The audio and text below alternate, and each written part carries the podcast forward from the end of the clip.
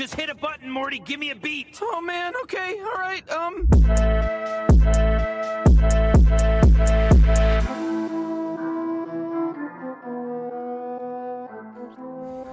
Velkommen tilbage til endnu en episode af Sjælsal. I dag der skal vi tale om lidt et tungt emne, vil jeg kalde det.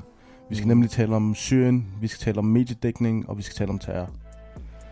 Og det skal vi, fordi at vi i dag får besøg af en af Danmarks førende journalister, nemlig Najib Kaya. Men inden vi introducerer Najib, så synes jeg, det er rigtig vigtigt, at vi lige fokuserer på, hvorfor det er, at vi rent faktisk har valgt at tale om det her emne, og hvordan det relaterer til en podcast, der i virkeligheden handler om, om ghetto-livet i Danmark. Helt klart. Jeg tror, vi skal starte med, skal starte med dig. Hvad er din øh, årsag? For mig er det vigtigt, i, når det kommer til Syrien, og når det kommer til alle de her andre lande, som vi jo kommer fra, og som vi jo, hvor vi kender mange mennesker, der kommer fra de her forskellige lande i hvert fald, så er det vigtigt at tale om, om den her befolkning, som lider. Øh, den her befolkning, som har brug for stabilitet og har brug for en, en ordensmagt, der, der, hvad hedder det, um, Behandler dem ordentligt? der behandler dem ordentligt, der har deres interesser i, øh, i hovedet. Mm. For mit vedkommende er det, er det helt klart derfor, at jeg synes, at, at Syrien er en, en vigtig ting at tale om. Mm. Det er jeg jo også, jeg er fuldstændig enig. Øh, jeg vil også tilføje, at det er en af de her emner, der har været tabubelagt i rigtig mange år, øh, siden øh, det arabiske forår, siden øh, det hele bryder ud i Syrien. Der har man ikke rigtig kunne tale om det, fordi det har været en af de her enormt polariserede øh, samtaleemner, hvor at i det øjeblik, man siger noget, så bliver man sat i en bås omkring, hvad det er, man tænker. Fordi jeg tror, min holdning er meget øh, simpel. Jeg vil gerne have fjernet Bashar al-Assad, og ikke for min egen skyld, men for den syriske befolkningens skyld. Det lader til at være det, de ønsker. Øhm, men med det kommer der en hel masse komplikationer. Jamen, hvad vil det sige, og, og, og hvem, Hvem skal gøre det? og hvordan og hvorledes, og hvad skal der erstatte uh, Bashar al-Assad? Uh, og så er der rigtig mange spørgsmål, man aldrig rigtig får svar på. Uh, og så tænker jeg, at hvis der er nogen, man skal tale med dig om det, så er det da en mand, der har boet hvad i Syrien, øh, mødt en utallige øh, mennesker, som er en stor del af den syriske øh, ja, borgerkrig, er det jo nærmest, er det gået hen og blevet uden, øh, uden tvivl. Øh, og så også fordi, at generelt er krig noget, der øh, noget, der har noget med ghettoen at gøre i Danmark, i Frankrig, i Tyskland, i overalt i Europa. Fordi at vi ser at konsekvenserne af krig. Vi ser flygtningen fra Irak, Afghanistan, øh, Palæstina, Syrien, Somalia, wherever uh, it may be. Vi ser jo konsekvenserne og vi lever omkring dem, og vi møder de her mennesker, de er en del af vores omgangskreds, og, og, og vi har kærlighed til mange af dem, og, og så videre. Så man kan ikke undgå, at det er noget, man, er, man har talt om, når man vokser op i ghettoen. Det er noget, man ofte taler om. Jeg ved ikke med dig, men jeg oplever rigtig ofte, i hvert fald i mine samtaler med mine venner, at du ved, der bliver talt om krig. Det er jo klart, altså, i og med, at, i og med, at nu, man møder folk, der kommer fra det, så kan man jo nærmest ikke undgå at tale om det. Mm. Og det var også det, jeg tror, der er mening med, med dagens episode. Det er for at ligesom få en bedre forståelse Mm. for, hvad det er. Ja, og så også helt grundlæggende, vi har en platform her, Og den bliver man nødt til at bruge. især når at resten af, af medieverdenen ikke lader til, at, i hvert fald ikke fra mit perspektiv, lader til at kunne lave den her fyldeskørende mediedækning øh, af de her svære emner. Øhm, så det glæder jeg mig til. Men nok om det. Vi springer videre til vores gæst, øh, som er dig, Najib Kaya. Du har blandt andet dækket krige i øh, Syrien, i Afghanistan, øh, og en af de få vestlige journalister, som har haft adgang til både Taliban og Al-Qaidas ledelse i Syrien eksempelvis. Øhm, og på baggrund af de her reportager, der har du vundet en masse priser, fandt vi ud af på din Wikipedia. Øh, og du er blevet indstillet til hele to kavlingpriser for dit arbejde. Der er en lang liste af dit CV er imponerende, øh, men jeg tænker, vi går direkte i gang. Hvordan har du det? Jeg har det fint, tak. Det går Godt godt. Hvad med jer? Hej, det Stille og roligt. Stille og roligt. Vi vil rigtig gerne tale med dig om Syrien Ja. og de konsekvenser, der har været i krigen. Øh, men inden vi kommer så langt, så vil vi gerne lige forstå, hvem det er, du er, og hvorfor øh, du laver det stykke arbejde, du nu gør. Øhm, og du har lavet nogle rigtig interessante dokumentarer, og du har øh, lavet historier, eller der har været artikler osv., som du har lavet øh, fra nogle af de mest... Øh, nogle af de områder, der er sværest at bevæge sig i som øh, journalist. Øh, hvor startede hele den her drøm om at blive journalist egentlig henne? Jeg tror, den startede meget tidligt på et tidspunkt i folkeskolen allerede, men, men øh, jeg droppede det ret hurtigt, fordi det virkede meget uopnåeligt for mig dengang. Jeg skal huske på, at da jeg gik i folkeskole for, altså da jeg gik i 7. og 8. klasse, der var der overhovedet ikke nogen mennesker med brun, altså med brun hud, mm. øh, altså på hverken tv-stationer eller i aviser eller som politiker, der var intet, jeg kunne se op imod. Øh, dengang blev jeg opdraget som en afghansk dreng, på, som på et eller andet tidspunkt forhåbentlig skulle hjem, hjem i parentes til Afghanistan Okay. og, og få et nyt liv. Så det, det var slet ikke sådan, jeg tænkte om mit liv her i Danmark. Øh, jeg opfattede mig selv som, som udlænding, altså i, mm. i, altså i rigtig mange år, og det skyldtes dels at den måde, jeg blev opdraget på derhjemme. Altså, mm. at der blev meget, lagt meget vægt på, at vi var afghanere. Øh, og, og det var min fars, især min fars intention, om vi skulle vende tilbage, at vi skulle vende tilbage igen til Afghanistan, men det vil sige, vi skulle vende tilbage. Det var ham, der skulle vende tilbage, og min mor, de havde boet der. Vi har aldrig boet der. Vi er født i Danmark.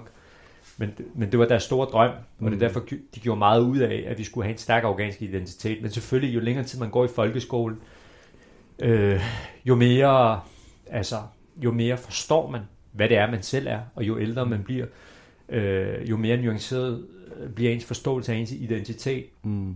Øh, og det er i takt med det, at det langsomt går op for mig, at det her, min plads det er her, det er her, mm. hvor jeg hører til. Øh, men, men tanken om at øh, komme ud og dække verden, øh, Mm. den var der dengang. Øh, Men jeg slog det ud af mit hoved. Ja, ja, den, det kan simpelthen ikke opnåeligt. Nej, ja, det virkede uopnåeligt for mig, og så senere igen, mm. øh, der, da jeg blev lidt ældre, Mm. øh, der læste jeg meget, jeg læste aviser, og jeg læste bøger, og jeg var meget frustreret over den dækning, der var i Mellemøsten. Jeg synes, det var meget fordomsfuld, Mm. var meget stereotyp. Okay. Hver gang man så palæstinenser i Israel for eksempel, så stod de og råbte og skreg, død over USA, død over Israel. Mm. Men når jeg mødte palæstinenser i Danmark, så opførte de sig ikke på den måde. Når jeg så billeder af afghanere, stod de også og råbte og skreg. Altså, det var hele tiden nogle karikerede billeder, jeg fik. Og det var ikke kun dem. Jeg fik også hele tiden karikerede billeder af minoriteter her i Danmark. Mm. Når, når jeg så os i medierne, det vil sige folk, som lignede mig og min familie, Mm. jamen så var de enten kriminelle, eller også var de øh, patriarkalske kvindeundertrykkende, mm. eller også senere, så gik de hen og var ekstremister. Mm. Og de ting, de provokerede mig. Og, og det er det, der gjorde mig, der gav mig sådan en ild, hvis man kan sige det på, en tændte mig til at lave noget journalistik. Fordi journalistik går jo ud på, udover at være den fjerde statsmagt, kontrollere øh, de andre magter, jamen så er det også, at man gengiver virkeligheden så, så reelt som muligt. Mm. Og, og jeg synes bare, man var så langt væk fra det. Mm. Hvor, hvordan ser det ud i dag? Jeg, jeg vil sige, at i forhold til dengang, på, øh, der er det blevet bedre på mange områder. Mm. Men der er nogle områder, hvor det ikke er godt. Øh, det kan altid blive bedre. Og der vil Klart. jeg sige, der er Danmark ikke unik. Altså, Mm, mm, mm, mm, sådan er det overalt i verden. Jeg, jeg Øh, spørger, fordi ja, jeg ja. kan genkende det, fordi jeg har selv gået på Journalisthøjskolen i Aarhus, og det er nu, altså, præcis den samme tanke, jeg har haft, og det er sådan bare for to-tre år siden. Altså, så det er jo sjovt, at den tanke ikke har ændret sig så meget fra broen til broen, med så stort et skæld i år. Ikke? Nej. Hvordan er det, når du starter på Journalisthøjskolen?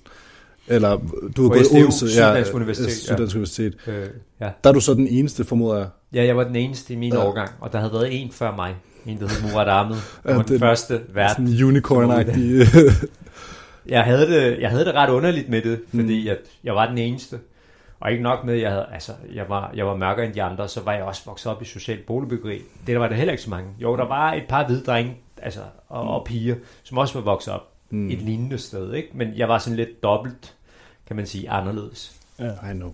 Det er stadig ikke det samme, selvom øh, den der etniciteten spiller en kæmpe rolle, selv når man er vokset op samme sted, har jeg i hvert fald følt på, Ja. at man, man er bare anderledes. Og, og de ting, man taler om, og måden, man taler på, ender bare altid med at være anderledes. Og skældet er bare kæmpestort mellem det at være dansk, etnisk dansk, og så være etnisk øh, fra et andet sted i verden. Ikke? Det er et kæmpe skæld. Det her kan jeg nemlig godt genkende. Men du siger, at det kommer af den her følelse, altså lyst til at være ligesom vagthunden, som alle ja. Journalister ønsker. Ja. at være. Øh, har det så, var det så allerede der manifesteret som, at det skulle være de her historier, der var svære at lave, de her områder i verden, der var svære at komme til, der var Altså, målet? Altså, jeg vil sige, jeg var, jeg var altid meget fascineret af, af det, der foregik dernede i Mellemøsten og omegn. Eller det, som Tesfaye nu vil kalde for... Okay, hvad er det, han kalder Stor Mellemøsten eller sådan Menab, eller noget den. Ja, Stor Mellemøsten. noget. Og grund til, jeg var fascineret af det, der foregik der, øh, faktisk ikke kun der. Jeg var også fascineret af det, der foregik i Latinamerika også. Mm. Men det er fordi, at der skete rigtig meget i, i de områder i verden. Øh, der var revolutioner, altså, altså det har der været i flere årtier i Mellemøsten, både såkaldte socialistiske, der har været oprør mod kolonistyre, der har, der er foregået mange ting. Mm. Og øh, det er også sket i Afrika, bare for ligesom at brede den lidt ud. Og i Latinamerika også. Latinamerika er roligt nu. De er gennemgået rigtig store udviklinger, siden jeg var teenager og Mm. barn. Men der sker rigtig meget stadigvæk i Mellemøsten. Altså, der, der bliver skrevet historie på en meget voldsom og radikal måde. Og det, det, det var bare interessant for mig, fordi, jeg kunne, øh, fordi det var noget, som, som vagte store følelser i mig. Mm. Og, øh, og det gør det, fordi at jeg, jeg har jo ligesom andre arvet mine forældres erindringer. Så det vil sige, de håb og de drømme, de har haft på vegne af de her områder her, det er på en eller anden måde blevet overleveret til mig. Og med andre med minoritetsbaggrund også mm. over til dem. Selvom de ikke, de ikke nødvendigvis er født og opvokset mm. Der. Det er også det, man kalder for generational trauma, så vidt Kan jeg man forstår. godt sige. Ja, ja lige præcis. Det Mm. har du mere styr på end mig. Overhovedet ikke, men ja. Nu Men- du snakker om, ja. ja. om Mellemøsten, og hvordan skaber du egentlig det her netværk til at, sådan der, at kunne bevæge dig rundt i de her områder? Altså, det er en blanding af mange forskellige ting, vil jeg sige. Fordi der er nogen, for eksempel nogle gange, når jeg lavet de her historier, så er der nogen, der har sagt, ja, men du har også den baggrund, du har. Så har jeg sagt, ja, men bare fordi man har den baggrund, så er det ikke betydet, at du skal du, kan- du, kan troppe op hos Taliban, eller hos Al-Qaida, eller... Nå, for de ser dig vel stadig nogle som en, en, en vestlig journalist på en eller anden det måde. gør de, og nogle gange, nogle gange, så har man større problemer. Ja. Hvis man kommer som en med for eksempel afghansk baggrund fra et vestligt land, så kan du i værste fald blive opfattet som en forræder. Okay. Som den en, der har måde- solgt sjælen. Ja, lige præcis. En eller anden- Programmet hedder Sjæl til salg, så det er ja. meget relevant, men ja, det kan jeg godt se. Ja. En ekstremist kan, eller, har et eller andet sted, hvad skal jeg sige, et mere, et, et, et mere mildt syn Mm. på en øh, ikke-muslim, end på en såkaldt muslim. Det vil sige en, som ikke har samme opfattelse som dem, men som ødelægger deres religion indenfra. Det er Mm, sådan, okay. okay. vi ser på det. For eksempel islamisk stat. Mm. Deres største fjender, det er jo shia-muslimer. Ja. Mm.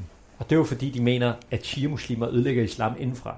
Så de, altså hvis der står en shia-muslim og en kristen Mm. og en ateist foran en islamisk stat-ekstremist, som var opsat på at dræbe en eller anden, så ville han vælge shia-muslim først. Det er bare sådan for at give et eksempel på... Mm, øh, ja, det, det forstår jeg helt klart. øh, så, så det er ikke nødvendigvis en fordel, Mm. mm. men det kan være en fordel også ofte. Det kan det. Øh, og jeg har draget fordel af min minoritetsbaggrund i forskellige mm. sammenhæng. For eksempel sprogligt, at jeg har lært at tale Dari derhjemme, Mm. som, som er et af de officielle sprog i Afghanistan. Det gør bare, at man får en direkte access til kilderne Mm. og kan tale med dem. At man i nogle tilfælde kan blende ind, fordi man ligner dem rundt omkring sig, og kender kulturen og normerne bedre end for eksempel en, der hedder Brian, og som har vokset op i Bredballe. ja, altså sådan lidt karikeret version. ja, ja, men, men, men, men, Den er god. Men, ja, men det er bare, altså, det kan godt give noget. Mm. Øh, men udover de ting, Ja. udover de ting, så kræver det tålmodighed, at man bruger rigtig meget tid på det, og det kræver en øh, risikovillighed også, hvis man skal lave noget i svære områder. I konfliktområder først og fremmest. Øh, og så hos nogle af de her grupperinger her, som jeg har brugt tid med. Mm. Og så kræver det, at du er en, som bliver opfattet som troværdig. Mm. Okay. Tillid er det allervigtigste. Se bort fra alt, hvad jeg lige har nævnt. Ja, ja, ja. Hvis du har en fra USA, der hedder Michael, og er helt hvid, og jeg står ved siden af ham, jeg har alt det, jeg lige har fortalt. Ham har de tillid til, og mig har de ikke tillid til. Så jeg kan godt pakke det hele sammen, altså, og Men- smide det væk igen. Men den tillid kan skabes af, altså af småting, forestiller mig. Altså bare, hvordan de opfatter dig som menneske ved førstehåndsindtrykket, eller er der også... Det handler, det handler dybest set om, at, at du netværker på en måde, hvor du hele tiden bruger folk, som stoler rigtig meget på dig, og du stoler på dem. Mm. Og det gør de, fordi du har, du har understreget din troværdighed. Du har vist den nok i nok så mange situationer igennem en længere periode. Mm. At man først og fremmest som journalist øh, er etisk, og man som journalist øh, har nogle principper, at man ikke tager røven på sine kilder, man holder ord, at man også er et ordentligt menneske, selvom man ikke har de samme holdninger. Sådan nogle ting bliver værdsat. Mm. Det kan stadig gå galt for folk. Det har jeg desværre set gå galt for folk, som har de her kvaliteter. Men hvis du har de her kvaliteter, er det lettere for dig. Mm. Det er lettere for dig at få succes, hvis du ikke prøver at skyde genvej, hoppe, springe over, hvor gader er lavest, lave sensationalistiske historier, tvinge nogle vinkler igennem, som Mm. gør, at kilder bliver skuffet, fordi det, det, det er ikke det, Mm, som de har sagt og så videre, lige skærper vinklerne og sådan nogle ting. Hvis man, hvis man, hvis man, hvis man laver sin journalistik på en ordentlig måde, så giver det genlyd. Der er folk, der hører om det, og det gør, at du kan få tillid øh, fra endnu flere. Mm. Og det er det, der har hjulpet mig stille og roligt. Og, og den måde, jeg har gjort det på de her steder, det er, at jeg har lært nogle personer at kende, som jeg kan kalde for en slags brobyggere, som har en fod i hver lejr. Der er altid nogen, som er en del af to forskellige verdener, og som er interesseret i at få de her to verdener til at mødes. Mm. Om det er Taliban, eller om det er YPG-kurder, eller om det er altså nynazister for den sags skyld. Der er altid nogen, som er interesseret i at skabe en eller anden form for forståelse for den verden, han er fra, Mm. eller omvendt skabe en forståelse for den verden, som han har kontakt til, øh, hvis han ikke er på den side okay. og kender nogen. Og hvis du lærer folk at kende igen det, jamen så kan du hurtigt blive introduceret af en person for en anden også. Og så Mm. kræver det tålmodighed, og man bruger meget tid. Mm. Og så igen, nu nævner jeg det igen, risikovillighed. For der vil altid være en risiko. Du nævner nemlig det. risikoen. Ja. Hvor stor er den her risiko? Det kommer meget an på, for hvor. Fordi nogle gange har folk set noget med mig, og så har de sagt, wow, hvor var det farligt, og alt muligt. Jeg er bare sådan lidt, det der, det var ikke farligt. Det andet var farligt, altså. altså det, Må jeg prøve ja. at gætte? Jeg forestiller mig, at i Syrien, Ja. i Aleppo, ikke er det ikke lige så farligt som Taliban, eller mellem Helmand og der, hvor du bliver, altså... Altså, nu, Kidnappet. nu, nu nævner du et rigtig godt eksempel, ikke? Ja. Fordi jeg har været i Helmand mange gange. Mm. Øh, men jeg kan sagtens nævne rigtig mange ture til Helmand. Øh, altså, jeg kan nævne en situation fra 2000 og slut 2016, øh, hvor jeg bliver fængslet af Taliban. Jeg bliver ikke kidnappet. Mm. Jeg bliver fængslet af Taliban i et område, der hedder Marja. Mm. Hvor jeg laver en dokumentar til Al Jazeera, øh, English, og den blev også vist på horisont efterfølgende. Og ærligt, ikke?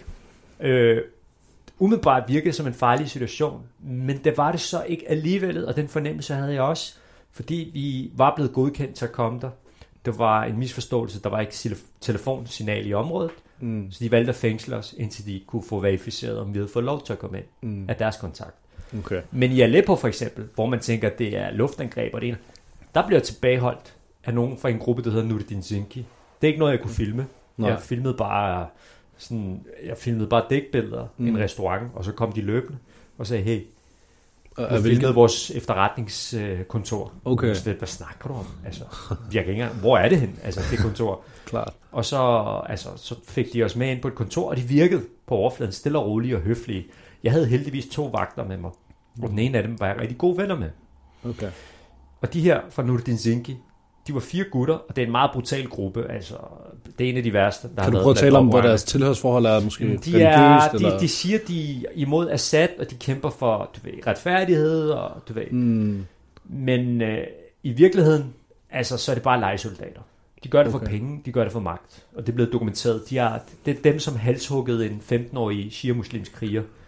Det, det var noget, Okay. der gik viralt på et Mm. tidspunkt. Det var meget sådan brutal scene, ikke? Jeg prøver at lade Ja, være. han var men 14-15 år gammel kun. Klart. De har stået bag kidnapning og drab på folk. Lejesoldater lejet af, eller hyret af. Lejesoldat, Det kan være mange. Ja, men det er dem selv. Altså, det Mm. er en lokal krigsherre, som udnytter det, at der er anarki, og der er et Mm. vakuum. Okay. Og de er blandt andet blevet støttet af USA. Ja, Nu er det din Zinki-gruppen. Og Tyrkiet også. okay. Men, men det, der sker, det er, at vi er herinde, og de siger til os, I skal bare tage det roligt, der er ikke noget. Og det ender med, at en af mine vagter, han tager sin Kalashnikov, ham jeg er blevet gode venner med, og han har den sådan her, altså sådan lidt op, og siger, nu lader jeg os gå. Og jeg kan se, at de står også med deres hænder på bælterne. Mm. Og altså, det, det er sådan en rigtig western Ja, stand-up. stand-up, De vil ja. gerne kidnappe os. Det vil de. De, er, altså, de finder på alt muligt undskyld, det er fordi, at udlændinge de vil kidnappe os. Og den situation, den kan udvikle sig til en skudduel. Men de fornemmede på min vagt, at han var klar til at tage en kugle. Han var Mm. klar til at, altså, og det var Okay. de ikke for pengene. Men han var, han var villig til at gøre det for at beskytte mig. Ja. Og det er det, der gjorde, at de trak sig. Fedt. Og så kom der et brev på et tidspunkt. Fik, altså, der var en, vi havde fået tilladelse af en al-Qaida-leder til at være her. Det fandt de så ud af senere. Mm. Og dem er de bange for, al-Qaida, nu Ja. de tænker så, så det gjorde, at situationen heller ikke udvikler sig senere. Så det er et eksempel på, mm. du ved ikke altid, hvornår der er noget, der er farligt, hvornår det er farligst. Øh, Mm. Og så er der også et eksempel på, at det her med at have et godt netværk, kan jeg forestille mig, at du har den rigtige ja. Mand ved siden af dig. Øh, hvis vi går lidt videre til, nu nævner du Nordin Zenki, ja. og den her al-Qaida-leder, som du har fået tilladelse, er det Suleiman Mohamed? Ja, okay, det er det. fantastisk. Ja. Øhm, du møder jo et par kriger øh, i den her Al Jazeera-dokumentar, der hedder Western øh, Jihadis in Syria. ja. Øh, og du møder Suleiman Mohamed, som er en af de her helt store figurer ja. Ja. i øh, Jabhat Nusra hedder det, nu hedder det Hotel Hizbut Hayat Tahrir Hayat Tahrir Sham, der var Ja. ja. Øhm, hvordan, øh, altså i hvor høj grad er den her tilslutning af europæ- europæer til, til de her jihadistgrupperinger, kalder man Ja. det, aktuel? Den er ikke så aktuel længere. Nej. Det er rigtig svært at rejse ind, så det vil sige, de tilhængere, eller de kriger, som de har, som, som har vestlige baggrund, de er dernede. Mm. Altså, du, kan- du kan nærmest ikke, du kan ikke, du kan ikke blive smuglet ind. Altså, det er så godt som umuligt at okay. blive smuglet ind nu. Og øh, der er, altså, de kriger, som er en del af islamisk stat, de er blevet tilfangetaget, eller også er nogle af dem flygtet ind i Tyrkiet, eller andre Mm. nabolande. Lige især dem med arabisk baggrund, som har kunnet gå under radaren. Men dem, som Klar. har en anden baggrund, der har været svært for dem at undgå det. Mm. De fleste af dem, de er tilfangetaget af de kurdiske styrker i nordlige Okay. Øh, enkelte er kommet hjem til Danmark. Vi har eksempler på nogle her i Danmark også. Ikke? Mm. Mm. Øh, men, øh, men i forhold til Al-Qaida, dem Mm. der var en del af Al-Qaida, der er nogen dernede, men de har, de har aldrig fyldt lige så meget. Mm. Der har været vesterlændinge, der kæmpede for Al-Qaida, men, men de fleste vesterlændinge, de sluttede sig til islamisk stat. Okay. Ja. Så der findes nogen, som kæmper for Hayat Tahrir al-Sham, men ikke så mange. Og så er der en Hayat Tahrir al-Sham, HTS bliver de kaldt for. Mm. Mm. De har meldt sig ud af Al-Qaida. De er ikke en del af Al-Qaida længere. Der er den tale om noget korruption og noget... Ja, Den er ja, ja altså helt det er en, det er en totalitær gruppe. Ja, der er ikke noget der. De undertrykker befolkningen mm. i. Idlib-provinsen. De er ekstremt upopulære. Mm. Øh, de Okay. har nogen, der støtter dem, nogle civile. Men øh, det er simpelthen, fordi de civile. Altså, de vil hellere slutte en pagt med djævlen, frem for at lade Assad regere over dem, fordi mm. de har mistet pårørende, de, de er måske selv blevet tortureret, fået dræbt folk. Så de foretrækker dem frem for Assad. Det er kun derfor. Klart. Øh, men, men det er ikke fordi, de er, altså, de er fede, hvis jeg siger det på den Nej, nej, måde, nej. at have som leder. For det var der på et tidspunkt altså en idé om, at der var nogle grupperinger, der var Ja. fede i en eller anden forstand. Ja, Især hvis- ikke? Ja, lige præcis. Ja. Især hvis man går før ISIS, ja. Ja. hele ISIS op, øh, opstand der, ja. der er der jo en eller anden form for sensation omkring det, der foregår. Ja. Ja. Især fra unge vesterlændinge med, med anden etnisk baggrund. Eller Det er der. muslim Ja, det er der. Altså, du, du, du har en sådan meget broget skare i begyndelsen. Mm. Øh, Jeg er en af, de, en af dem, som bliver ved med at understrege, at de mennesker, som tog derned for at kæmpe, de, altså gruppen af de, de typer, der rejste derned, den ændrede sig langsomt.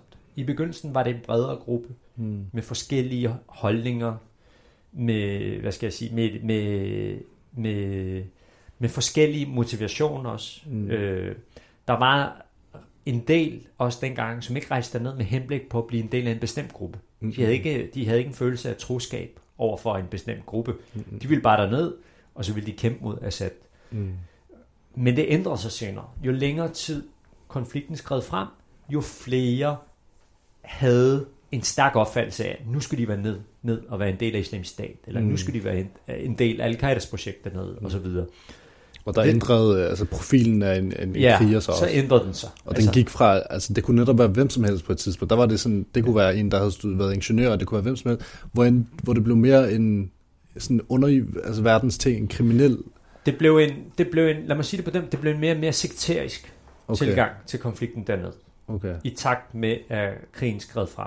Det blev meget mere sekterisk. Ja, Og det ja. handlede om, man skulle være ned og være en del af en gruppe, som var den rigtige gruppe, og alle de andre, de skulle bare underlægge sig den. Mm. Mm. Og det er selvfølgelig primært islamisk stat, jeg tænker på. Ja, det er Og så det med de kriminelle, Mm. jamen det er også det med, at islamisk stat pro- proportionelt er den gruppe, som har tiltrukket flest med kriminel baggrund. Mm. Der Hvorfor? har, jamen det er fordi, de er meget øh, omfavnende, hvis man skal sige det på den måde. Det er en gruppe, som... Øh, ja, Ja. ja, ja, men det er en gruppe, som modsat al-Qaida ikke var elitær. Mm. Al-Qaida var elitær på den måde, at de kun ville absorbere mennesker, som, som havde gennemgået deres altså, som havde gennemgået en form for studiekreds, var blevet vouchet for, kendt nogen, som sagde god for dem. Mm. Altså man skulle igennem en vetting-proces for okay. At blive en del af Jabhat al-Nusra. Men i islamisk stat, der kunne enhver tosse stå og banke på og sige, hey, jeg vil gerne være mujahid, jeg vil gerne kæmpe for jer, mm. og så vil de acceptere dem. Okay. Og det, det, det er ikke kun dem, som kæmpede for dem, men også øh, for eksempel terrorangreb. Du har haft eksempler for eksempel fra Belgien, hvor nogen tager på stripklub og sidder og buser, og så er de sammen med prostituerede, og så laver de et eller andet i islamisk stats navn et par dage efter, eller en uge efter, eller to uger efter. Jeg er måske ikke meget præcis, men Nej, nej, men det, jeg forstår. Det, det der. Ja. Og så siger islamisk stat, det var vores mand. Mm. Det har de overhovedet ikke nogen. Altså, det det der med, at de er ikke for fine islamisk stat i forhold til at acceptere Mm. folk. De vil bare være så store som muligt. Og det er nærmest lige meget med, hvem det var, der tilsluttede sig dem.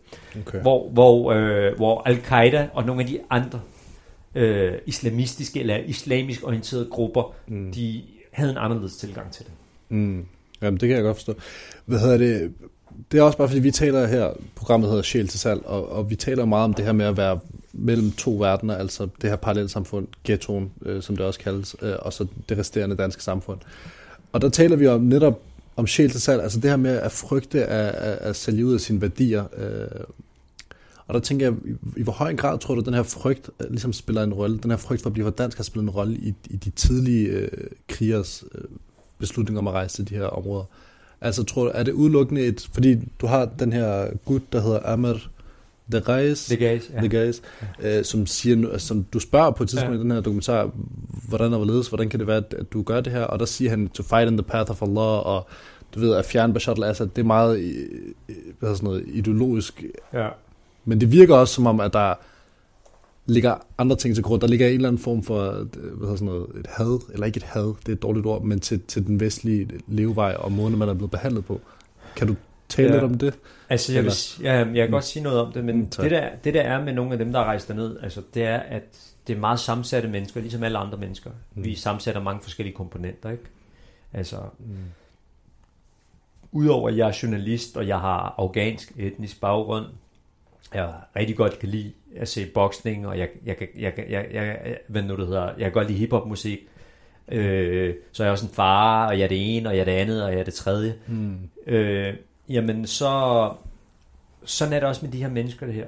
Og sådan er deres bevæggrund også. Fordi du har mange forskellige elementer i deres psykologi. Og så har du selvfølgelig nogle ting, der går igen. Mm. Og en af de ting, der går igen, det er selvfølgelig det med ikke at føle et tilhørsforhold til det samfund, man bor i. Så kan det godt være, at det går op for dem senere, når de kommer derned. Det har jeg fundet ud af med nogle af dem, der sad dernede, om hvordan de savnede deres liv derhjemme. Og mm. de kan sgu godt lide at bo i, øh, øh, ligesom Ahmed i Brighton for eksempel, ikke? Mm. Øh, savner sit liv dernede, og Klar. lavede sjov, og hvis han så en fra Brighton, så blev han ellevild, fordi der er et tilhørsforhold. Det er hjem. Ja, men, men, men, øh, men hvis man laver nogle ret forhastede konklusioner, hvis man for eksempel øh, bliver skuffet over nogle ting i sit liv herhjemme, jamen så kan man godt komme til at se lidt sort og hvidt på det. Det kender vi alle sammen fra Mm. vores liv. Og øh, det kan også godt være en, for eksempel en, en hvid mand, som oplever en masse ting, og han har det ikke særlig godt økonomisk, og han føler ikke, han kan, altså, at, at, at kvinderne er onde ved ham. Jamen, han får et kvindehad, mm. eller han føler sig skuffet, og bliver en del, en del af de der, hvad det, hedder, incel-grupper Ja, der. ja.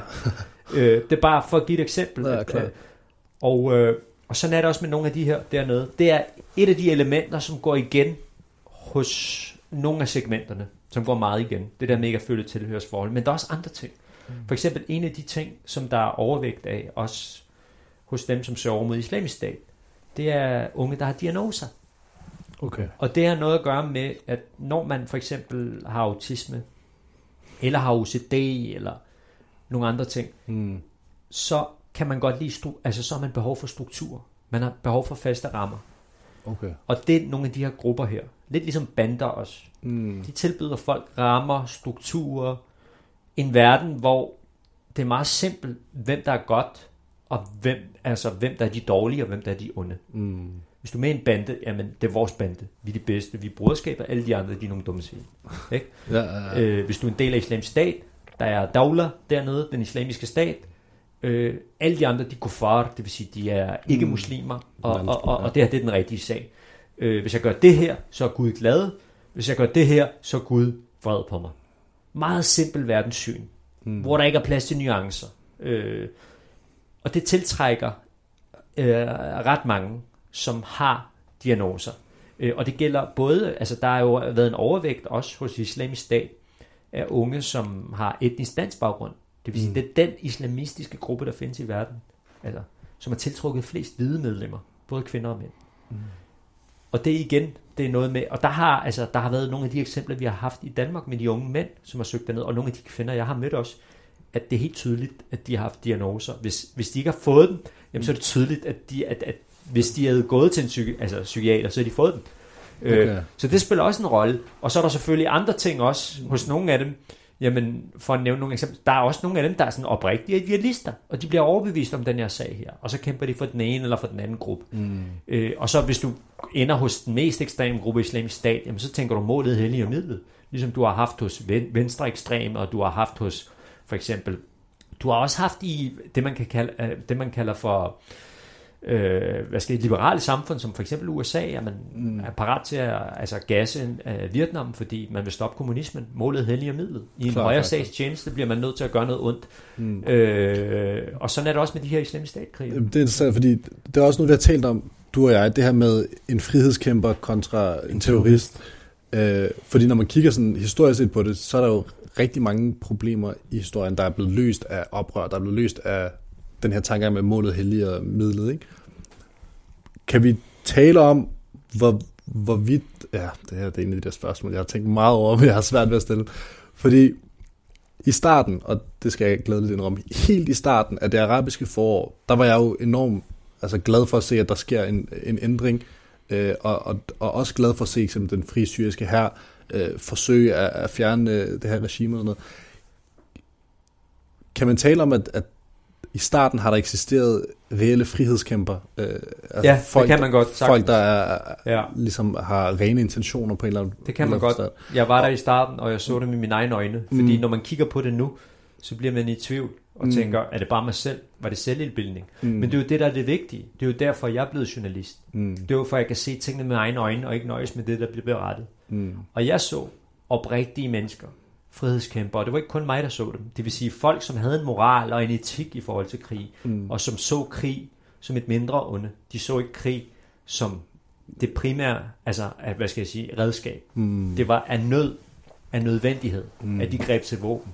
Officerer, som nægtede at skyde mod civile, som nægtede, og fordi de nægtede, så var de nødt til at forsvare sig selv og de civile efterfølgende. Mm. Fordi ellers ville nogle andre trumle hen over dem. Sådan nogle ting, altså det oplevede jeg, og jeg så det, og det er heldigvis ikke kun mig. Der har mm. også været andre journalister og dokumentarister, mm. der har set beretninger om nogle af de her. For eksempel sådan en som Abdel Basel Sarut, øh, mm. Sarut øh, fra Homs, som mm. er en oprører, som kæmpede øh, imod Assad, som var meget, hvad skal jeg sige, havde et meget nuanceret verdenssyn og, og samlede folk, og der var også alevitter, der samlede sig, øh, mm. og kristne, der samlede sig og var tilhængere, mm. da han øh, demonstrerede. Men fordi krigen udviklede sig, og den blev sekterisk, så skete der en polarisering.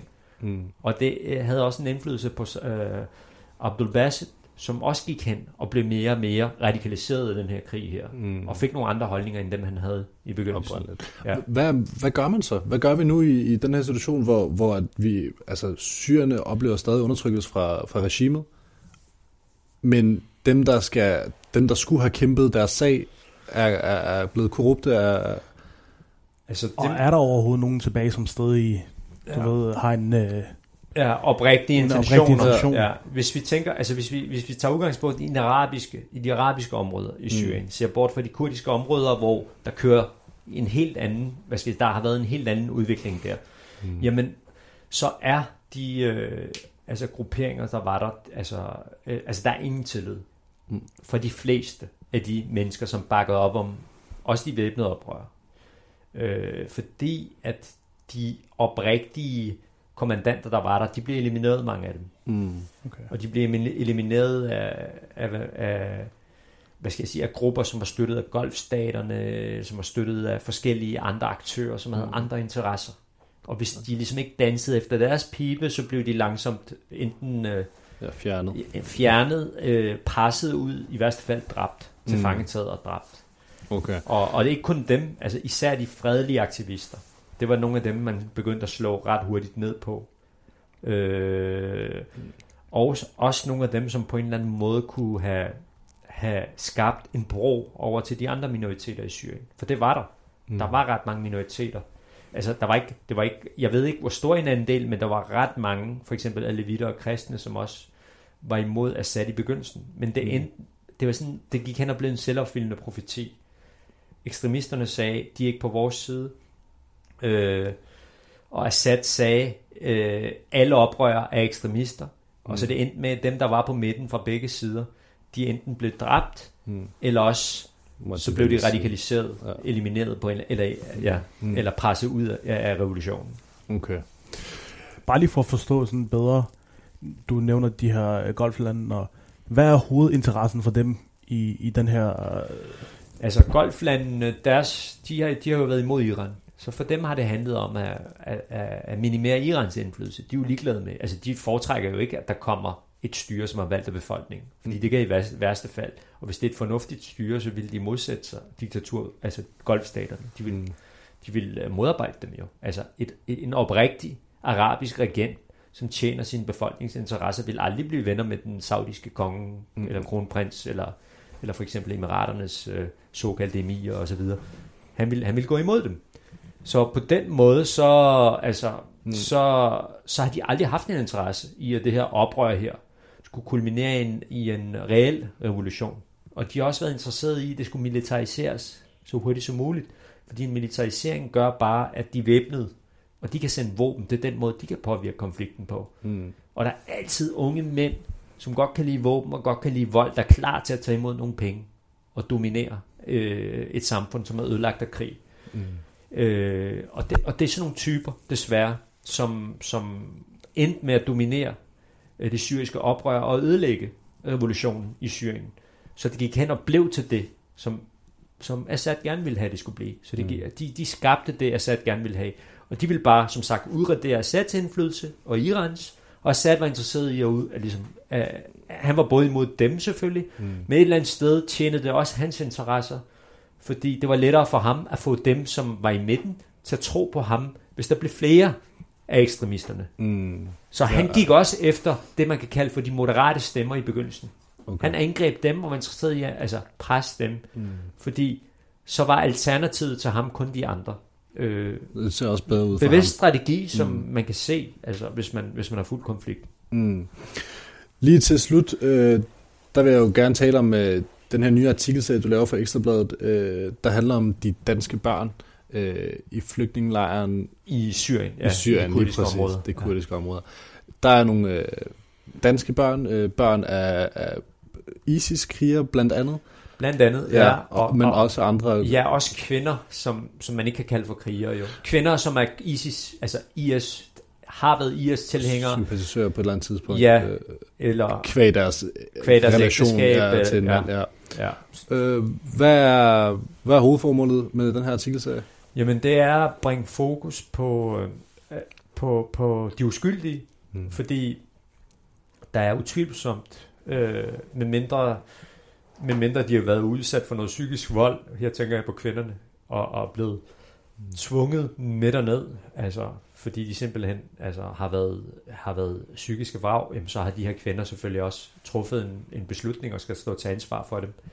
Øh, og mændene i, i, i meget højere grad, altså de har sluttet sig til den her ekstreme totalitære bevægelse, som har ødelagt rigtig meget i Mellemøsten, og, mm. og også en masse i, i de vestlige lande jamen øh, så er børn uskyldige. Det kan vi ikke komme udenom. Og, øh, og, og Mette Frederiksen, øh, vores statsminister, har flere gange sagt, at øh, vi vil ikke hjælpe dem hjem, fordi de her børn hjem, fordi deres forældre har vendt det danske samfund ryggen. Og det er sådan, hvis man skal bruge en logik, jamen, øh, hvis man havde øh, en dansk mor, som, øh, som havde begået en forbrydelse, øh, i et andet sted i verden øh, havde, øh, det ved jeg ikke, øh, begået øh, dødsvold. Øh, en, en far, der havde øh, måske voldtaget og dræbt på bestialsk vis, men skulle man så svigte hans mm. børn, fordi at hans far var et forfærdeligt menneske, eller moren var et forfærdeligt menneske? Nej, det ville man ikke. Det er ligesom om, at fordi at det er den her tematik, der handler om islamisk stat, så ser man lige pludselig anderledes på de her børns øh, vilkår. Så og det er man logikken ud af vinduet simpelthen. Ja, lige præcis. Og, og, og, og det, der også er uomtvisteligt, det der er 100%, det er, at de her børn og deres forældre faktisk, de har ret til at komme til Danmark. Mm. Øh, de her danske statsborger, fordi dem, som man har kunnet fratage statsborgerskabet fra, der har man gjort det. Det vil mm. sige, det er nogen, som ikke har haft andre øh, slags statsborgerskaber, mm. øh, eller også er de etniske danskere. Øh, det er der Danmark. også? I det er der også. Okay. Der er også kvinder, som, som, som er helt hvide og, mm. og konverteret til islam. Og der er også øh, nogen, som har anden etnisk baggrund, men som er født i Danmark. Og, som ikke altså, har noget dobbelt statsborgerskab. Lige præcis. Altså, ja. De kommer til at komme hjem igen. De har krav på at komme hjem. Det eneste, der forhindrer dem i at komme hjem, det er, at de er i de her fangelejre. Og kurderne er blevet presset af de vestlige lande til at fastholde dem i de her fangelejre. De vil helst være fri for dem. Det har de sagt mange gange. Mm. De er ikke værd vores ansvar. Vi har problemer nok. Øh, vi har ikke penge til det. Vi har ikke råd til det. Øh, rent principielt er de heller ikke vores ansvar. Vi vil gerne sende dem hjem til jer. Så kan de komme for en dommer over hos jer. Og det nægter de vestlige lande. Så man opfører sig altså sådan, som et forsmået barn, fordi alle, al rationalitet og alle konventioner og regler og normer øh, burde få Danmark til at tage ansvar her. Men det gør man ikke. Og samtidig med, at man gør det, jamen så har du nogle børn, som bor i de her lejre under forfærdelige forhold, hvor de, hvor de, hvor de bliver overfaldet, hvor der er seksuelle overgreb også, fordi der findes nogle, der findes nogle bander af, af, af brutale typer af børn. Der findes nogle grupperinger af ekstreme kvinder, som prøver at påtvinge nogle af de kvinder, der har fortrudt deres beslutning at leve efter islamisk stats ideologi. Børnene risikerer at blive indoktrineret, de, øh, der er sygdomme, øh, der mangler vand og varme, helt basale fornødenheder, og de er alle sammen spadet inde her. Og det er danske børn, altså, som, som, som burde gå i skole her, de burde være hos, nogle, hos deres familiemedlemmer herhjemme. De har ikke valgt at rejse derned, og man vil ikke tage dem hjem, og det er det, vi prøver på at sætte fokus på. Og grunden til, at man ikke vil tage dem hjem, det er jo fordi, det er upopulært. Det er jo fordi, det er jo, altså, det er jo en analyse, jeg kommer med, fordi det er jo ikke noget, som Mette Frederiksen siger Nej, direkte. Men alt tyder på, at det er fordi, hun er bange for det segment, som står imellem, altså som heller, altså som skifter lidt mellem Dansk Folkeparti og Socialdemokratiet. Yes. At hvis hun bliver den minister, som tager dem hjem, så vil hun miste en stor støtte stemmer, ja, ja. hos dem. Mm. Så det handler faktisk om stemmer. Det handler om, altså der, der er en, altså igen, det er min analyse, der er noget populisme over det her, at man bare stikker hovedet i busken. Og det kommer faktisk i værste fald til at kunne koste Danmark, fordi at PET, det er noget, som vi også afslører i dag i en artikel, har lavet en trusselsvurdering af de her børn her. Og den skulle have været ude sidste år igen, men man syltede den i et helt år. Og man har fundet på nogle, altså efterfølgende har vi så spurgt Nick Hækkerup om, hvorfor, hvorfor, hvorfor kommer den ud et år efter, når den kommer ud? Plejer at komme ud hvert år. Og der er kommet nogle forskellige undskyldninger, som ikke er overensstemmelse med, hvad vores kilder fortæller os. Vi har kilder, der fortæller os i embedsmandsværket og i PT, som siger, det er ikke os, der har udskudt det, det er regeringen. Det og vi har, en, ja. ja, vi har en helt klar følelse af, at de gjorde det, fordi det var ikke opportun for dem, at der kommer en vurdering fra os, som siger, det er farligt for Danmark, de bliver dernede. Det mm. sikres for Danmark, at de kommer herop, fordi så undgår vi, at de bliver radikaliseret at de bliver yderligere traumatiseret og radikaliseret. Mm. Så det tjener også Danmarks sikkerhedsinteresser bedst, at man får dem hjem. Især fordi de kommer hjem på et eller andet tidspunkt. Så hellere få dem hjem nu, hvor de er små og kan påvirkes positivt. Klart. Det kan jeg høre, det skal vi sætte en fed øh, streg under, at det kommer til at ske, det bør ske nu alligevel. Ja. Og at der er jo tydeligvis foregået noget politisk spænd her, som ja. ikke til gode ser børnenes behov, øh, børnenes tag på nogen måde. Til at slutte af, så vil jeg sige tusind tak, Najib. Det var en, øh, en ære at få lov at tale med, med dig i hvert fald. Selv tak. Har du noget, du har lyst til at tilføje? Øh... Øh, nej, jo, jo, i forhold til det her emne, vi har. Mm. Det der, altså, prøv at, vi, vi er alle sammen mennesker, og alle mennesker er komplekse.